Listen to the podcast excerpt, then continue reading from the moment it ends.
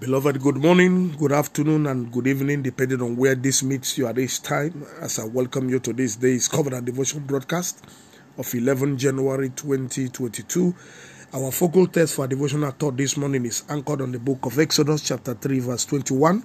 And the Bible says, And I will give these people favor in the sight of the Egyptians.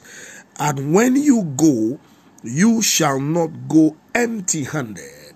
This is a scripture of assurance to every child of God that God rules and reigns in the affairs of men, and God is aware of everything that His children are going through or have been put through by the powers of darkness, by oppressive powers. And God will never forsake nor abandon His children, and God will never allow His children to be cheated. And so, favor is God making up for His children's disadvantage. Favor is God paying back his children what they rightly deserve and have been denied by the powers that be. Favor is the act of God that adds to his children, that makes them robust in the presence of their enemies who want them to be dried up and to be dried out. And so, favor is needed for every child of God, especially this year when the economy is not looking looking too good when circumstances are looking very dire austerity everywhere the favor of god makes a difference in the life of every child of god and the favor of god will definitely come. He is saying that he will make a difference before your life in the presence of those who have oppressed you. The egyptians are the taskmasters the oppressors and the enemies and say god say i'm going to make a difference in your life i'm going to make them look so forlorn, so abandoned. I'm going to make them become green with anger because of what I'm going to do in your life. I'm in your. In, that's why he said in the book of Psalm 23, I'm, I have prepared a table before you in the presence of your enemy. That's favor, and your cup runs over. God is saying that the favor of God is beneficial to his children in every circumstance.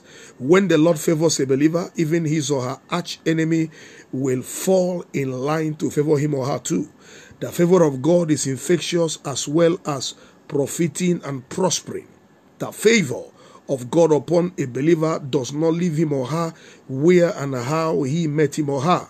Rather, it increases him or her in supernatural dimensions. God's favor could also be a reward for the debt owed you by the one who has been taking advantage of you for years, who will now in turn pay for it.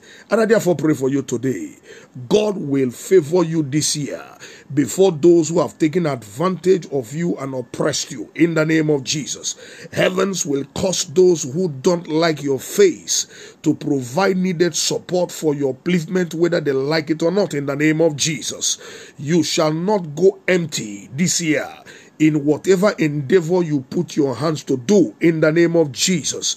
Even the devil will work for your advancement by God's command upon him in the mighty name of Jesus. As the set man in the house of the Lord, I stand in the office of the prophet this hour and I prophesy over your life. Windows of favor are open upon your life, upon your family, upon your marriage, upon your business, upon your career, upon your academics and ministry, and everything you do for a living. And so shall it be.